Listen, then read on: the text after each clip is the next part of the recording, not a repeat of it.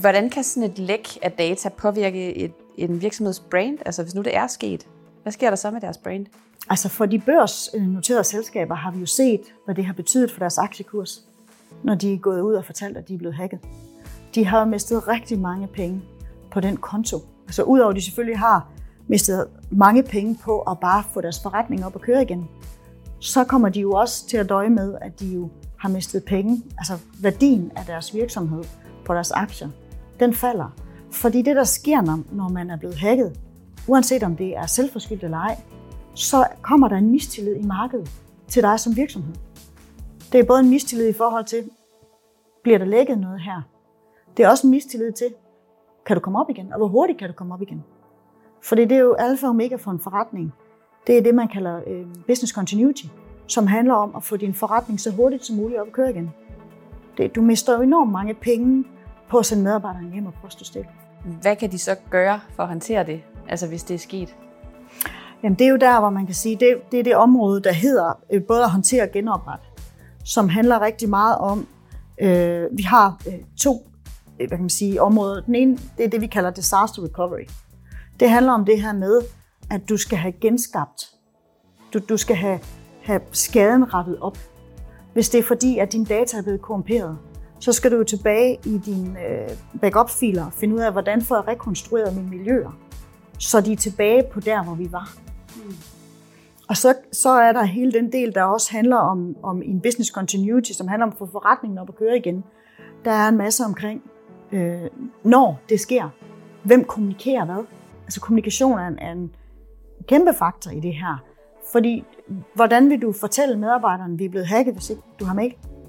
Hvis ikke du kan logge ind og finde deres telefonnummer? Hvordan vil du kommunikere, hvis din kommunikationsplatform lige er nede? Og den her med også, og skal tage bestik af, hvor meget er ramt. Dermed, hvor meget skal vi forsøge at lukke ned?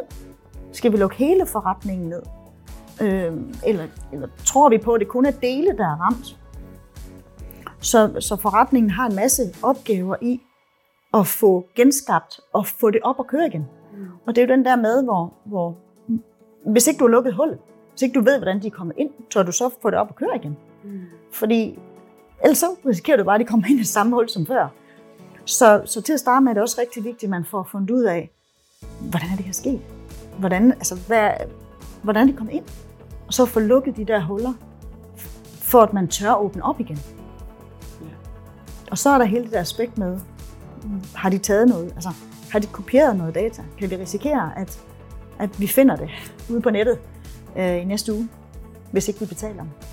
Ja, og det må være et svært sted at stå, for hvad skal man lige gøre?